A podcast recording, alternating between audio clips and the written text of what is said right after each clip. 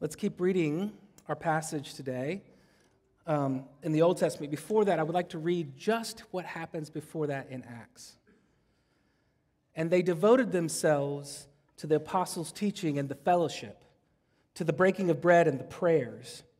And awe came over every soul, and many wonders and signs were being done through the apostles. And all who believed were together and had all things in common. They were selling possessions and belongings and then distributing the proceeds to, it all, to all as they were in need. And now to the Old Testament passage from Deuteronomy. You're going to hear the word tithe or tithes a couple of times in this passage. It's a word that the vast majority of scholars believe means a tenth. So it's talking about a tenth of the overall income that you receive from your labors or from good fortune. But it's probably not the tithe that you may have been taught in church before. There are actually two annual tithes in, um, in Israel. There was another tithe, there, there's another tithe, a third tithe that's every three years, but I don't have time for all that. The first tithe was the 10% of what was received by the Levites, the priests, the church, if you will, for the worship of God's people. The overall provision of that worship throughout Israel. The second tithe is sometimes called uh, the second tithe or a feast tithe. And that's what Moses is describing in this passage. So listen up because it's both amazing and challenging. Deuteronomy 14. You shall tithe the yield of your seed that comes from the field year by year. And before the Lord your God, in the place that he will choose to make his name dwell there, you shall eat the tithe, your grain, your wine, and of your oil, and the firstborn of your herd and flock, that you may learn to fear the Lord your God always. And if the way is too long for you, so you're not able to carry all that stuff with you, then you shall turn it into money and bind up the money in your hand and go to the place that the Lord your God chooses and spend the money for whatever you desire oxen or sheep or wine or strong drink, whatever your appetite craves. And you shall eat before the Lord your God and rejoice, you and your household. And don't forget the Levites. That's Giorgio's translation of the last bit. So we're in the middle of the community sermon series, and these next two sermons, I, I want them to be a little weird. I'm going to ask you to question your experience of what normal Christian life is. I want us to learn from those who have gone before us, who followed our triune God into ways that we don't really even think or dream about. There, you might say it's a little bit like when the prophet Jeremiah says, Stand by the roads and look and ask for the ancient paths where the good way is. And it's going to take a suspension of your belief that this stuff is impossible. But I want it to give, uh, give you a vision of a community life that is possible in the Father and the Son and the Spirit as it is active in our life together. In particular, we're going to talk about feasting, a community that feasts on the shared bounty of our gracious God. Now, in bringing these passages to you, I'm not actually um, trying to pry into your bank accounts or your spending habits, but if the word does it, let it do it. But I really want to invite you to the world of our spiritual ancestors, the believers who lived in community, responding to the grace of the Father, Son, and the Holy Spirit. I hope I don't need to remind you that the waters we swim in for the last few centuries, and especially last two centuries in our Western world, have been overrun by individualism. We don't even know what it's not, what it's like to not think about that first or be that way first. But it's not always the way that God's people have been. Look at the passage in Acts. It's a vision of a feasting community. Every day they went to church. They broke bread in their homes and ate together with glad and sincere hearts, praising God, enjoying the favor of all people, and evangelistic strategy, the Lord added to their number daily those who were being saved. Every day, meeting, eating, praising, enjoying, and multiplying as a church. Holding all in common, they sold their possessions and distributed the proceeds to all as, as any had need. I just want you to imagine a church like that. Most of us imagine that and we're thinking, that's pretty culty. That's what they thought too about the Christians. I'm not asking to turn Redeemer into a commune. Though the history of the church has incredible Christian communes that are important. I'm just a realist. And I don't think it's the ideal, like the ideal for all people at all times. But I do want us to, I want you to f- free your mind and heart to wonder that the encounter with the resurrected Son in the case of the New Testament and the encounter with the Red Sea splitting Father in the Old Testament, what did it do to transform a ragtag group of people into those who feasted on the bounty of God, even when the bounty was small? Y'all, in the Old Testament passages, these are freed slaves.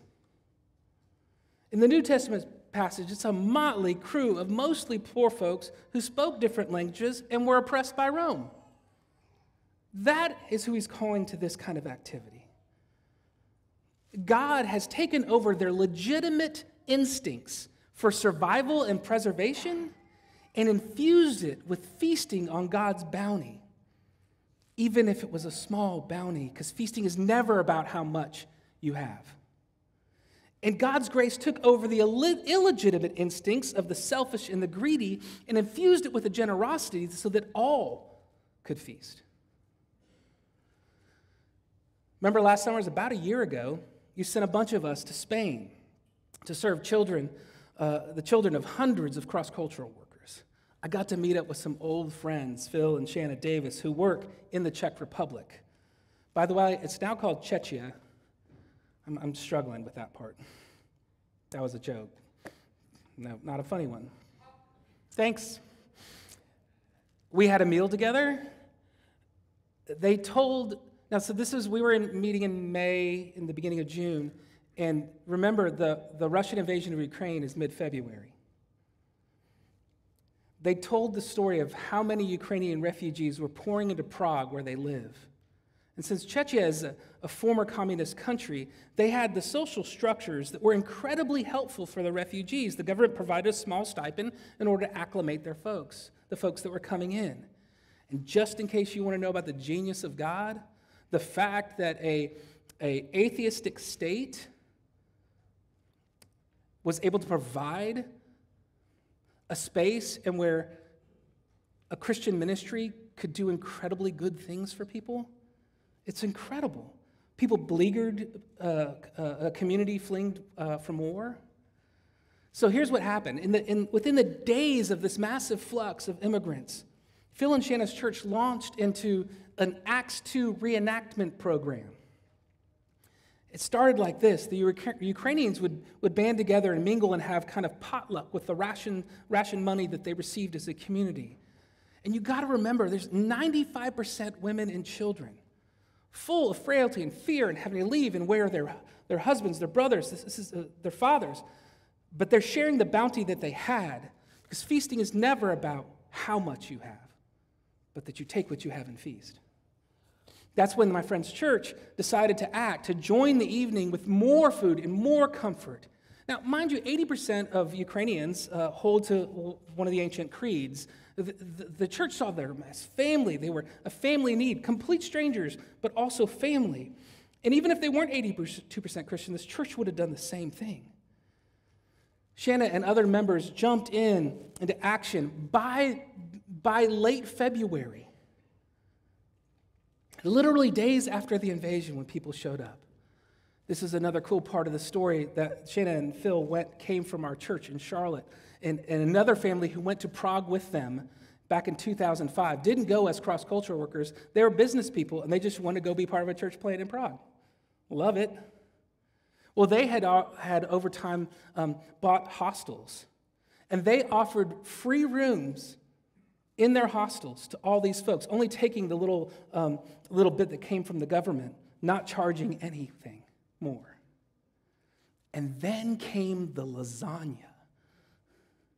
Each week, church members would bake pans and pans and pans of lasagna in their own homes, and then they would bring it to where the refugees were staying, adding to the bounty of what they had.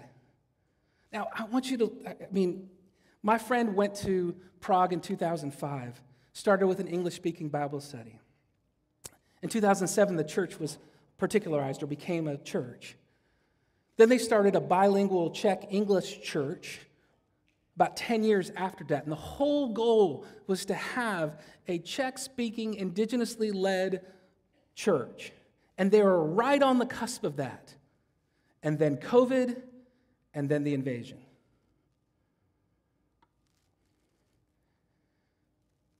But God re- revealed himself as they reveled in lasagna and fellowship together. They feasted on the bounty of God, which he, they had provided. Amid the, station, the devastation, God made a table for them.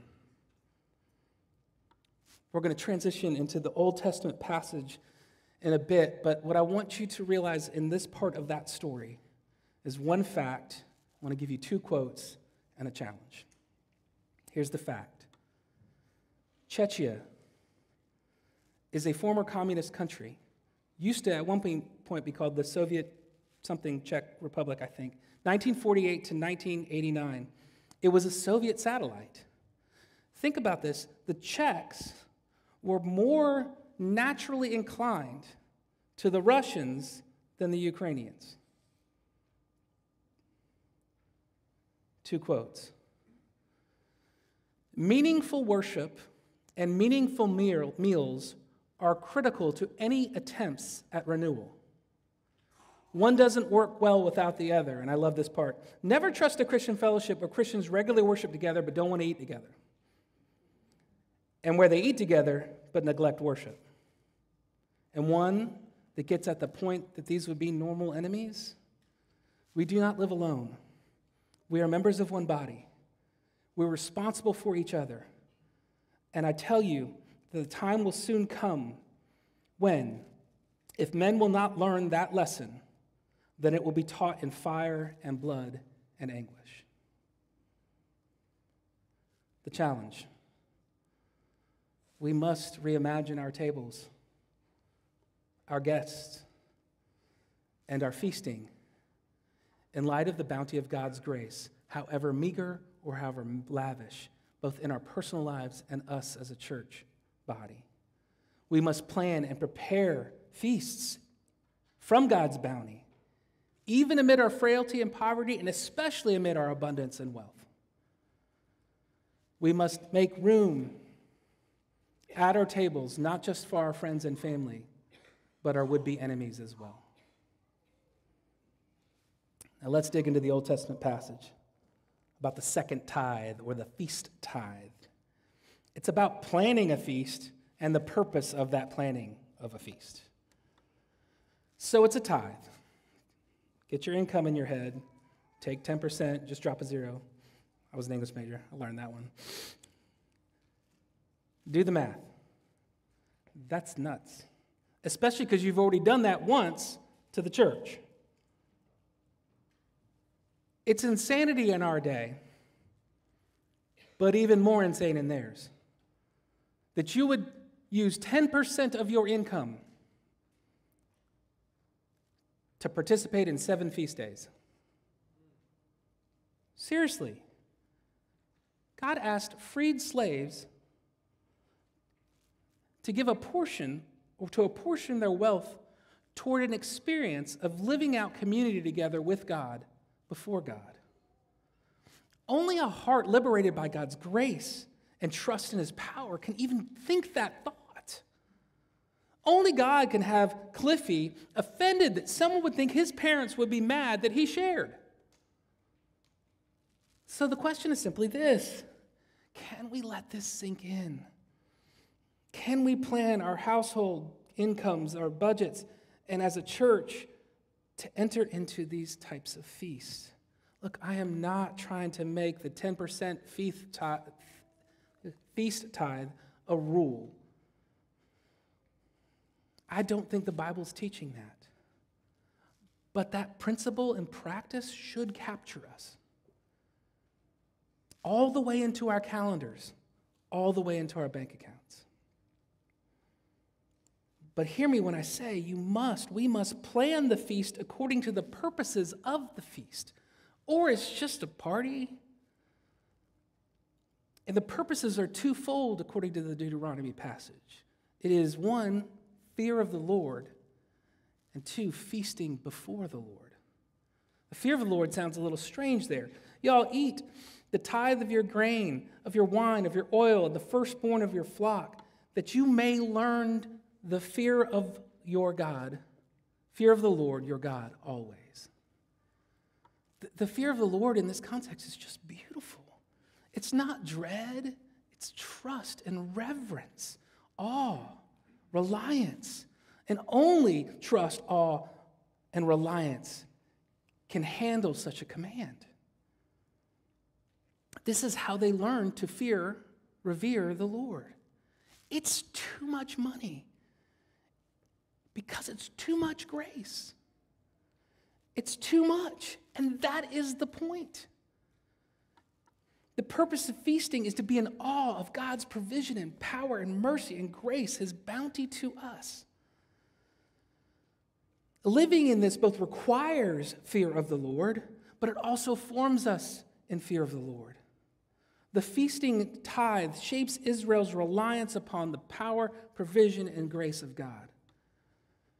Which brings us to the other pur- purpose, which is super important too. The feast is before the Lord. I mean, culturally speaking, I, I read this and I was like, maybe I shouldn't say that. But I'm reading the Bible. Listen to this. Spend 10% of your income, the money for whatever you desire. Whatever you desire oxen, sheep, or wine, strong drink, whatever your appetite craves. Those aren't my words. Pastorally would be my first way to speak to the, this issue. But it is our Lord's words. And you shall eat before the Lord your God. This is extravagant. It's ridiculous. It's nearly irresponsible. Unless, unless God wants you to enjoy Him by you, by him, by you enjoying what he has given you. Either in our most meager states or in our most lavish bounties.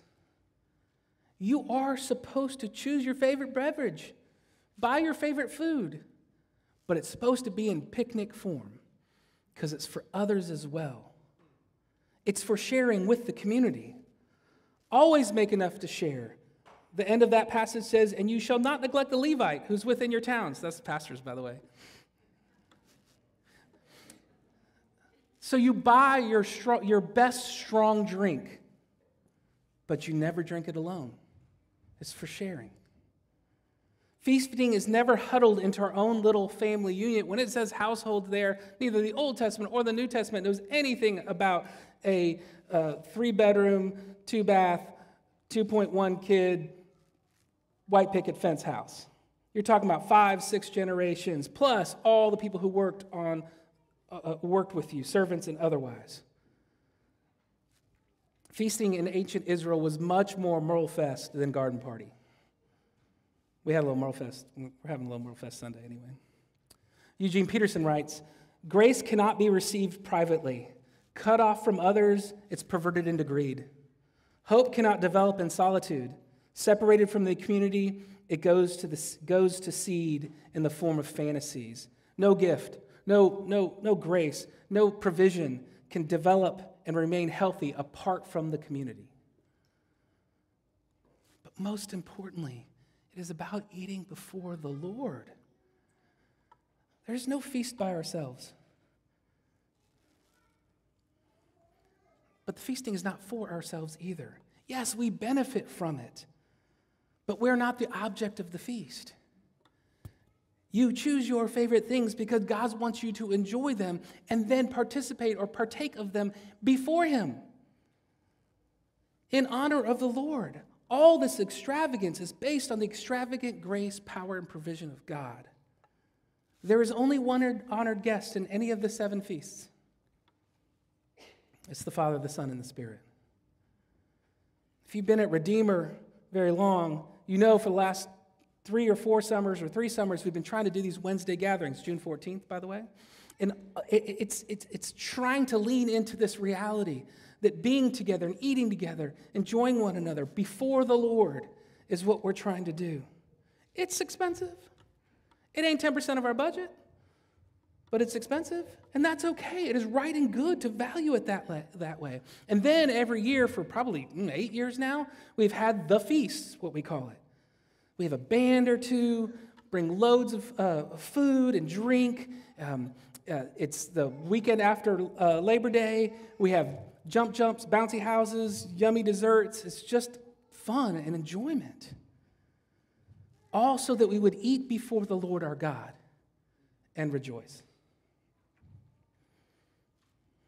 You need to hear me, though, that, that neither the, the tithe in Israel or the amazing bread breaking in Acts or Redeemer's feeble attempts to embrace the principles of feasting, none of it is self generative it's responsive because none of it is ultimately about us. It is about how God has been so gracious to us. It's all a response to His grace, His power, His mercy, His bounty. And for our spiritual ancestors, it was reveling in the grace of God that would free them and forgive them. And in Acts in particular, is about reveling in the grace of God that Jesus had risen from the dead, all to bring us to His table that he took on a death that we deserved so that we would bask in his provision and his mercy. God's unmerited mercy, his unimaginable welcome, that's what creates the new people who feast in the glory of his power, provision, and promise. Even amid the ragtag war and the war torn, the islands of misfit toys that most churches are. That's what it is. And that's really good news. My only application is to go for it. Envision, plan, take your time, figure it out, talk to people. Let somebody look at your, uh, uh, help you with your finances and things like that. Make room in your calendar to participate in feasting with one another and with strangers and with would be enemies back to Prague. For the first little bit, it was every single night the lasagna team would show up. Not just the lasagna team, but family members and others playing ping pong and cards with other kids that don't know where their mom or dad or brother or their dad or brother is. They'd meet at the hostels. They'd hang out. Eventually got bigger and they moved it to once a week at the church. The lasagna just kept coming. That church who owns the hostels, they eventually gave away over 6,000 free nights to 2,000 refugees. The welcome of God. Now I'll read to you from an email. I'm checking in on how that story kept going. And Phil writes this to me this weekend. Today, we have a Ukrainian preschool at our church that runs Monday through Friday for two to five year olds. They're expanding this fall and using even more of our space, which is great. One refugee at the beginning of the war was a Ukrainian pastor who was visiting. He got stuck there. Now that Ukrainian church meets at our house, or meets at our, at our, in our space. They just had their first convert three months ago. Ain't God good? I mean, as a as someone who tries to vision things before they happen, yes, we wanted a Czech speaking church as our third church plant, which was our whole goal for 15 to 17 years of ministry. Oh, and just kidding, we're going to have a Ukrainian church now. You got to pivot when the Spirit moves. He writes this It was really amazing to see our church step up, especially after, and this is his words, the COVID pity party we had for two years. We needed something outward oriented. And I just end the sermon with the scriptures. Every day they continued to meet together in the temple courts. They broke bread in their homes and ate together with glad and sincere hearts, praising God and enjoying the favor of all the people. And the Lord added to their number daily those who were being saved. Let's pray. Lord Jesus, help us. Help us learn from our, our fathers and mothers of, of, uh, our, of our ancient ancestors, the, those who have followed you in ways that would just be, we, we couldn't make a quick switch to something like that. Teach us the principles and the practices that will help us be more faithful um, to, to feasting um, with you and one another. We pray in your name. Amen.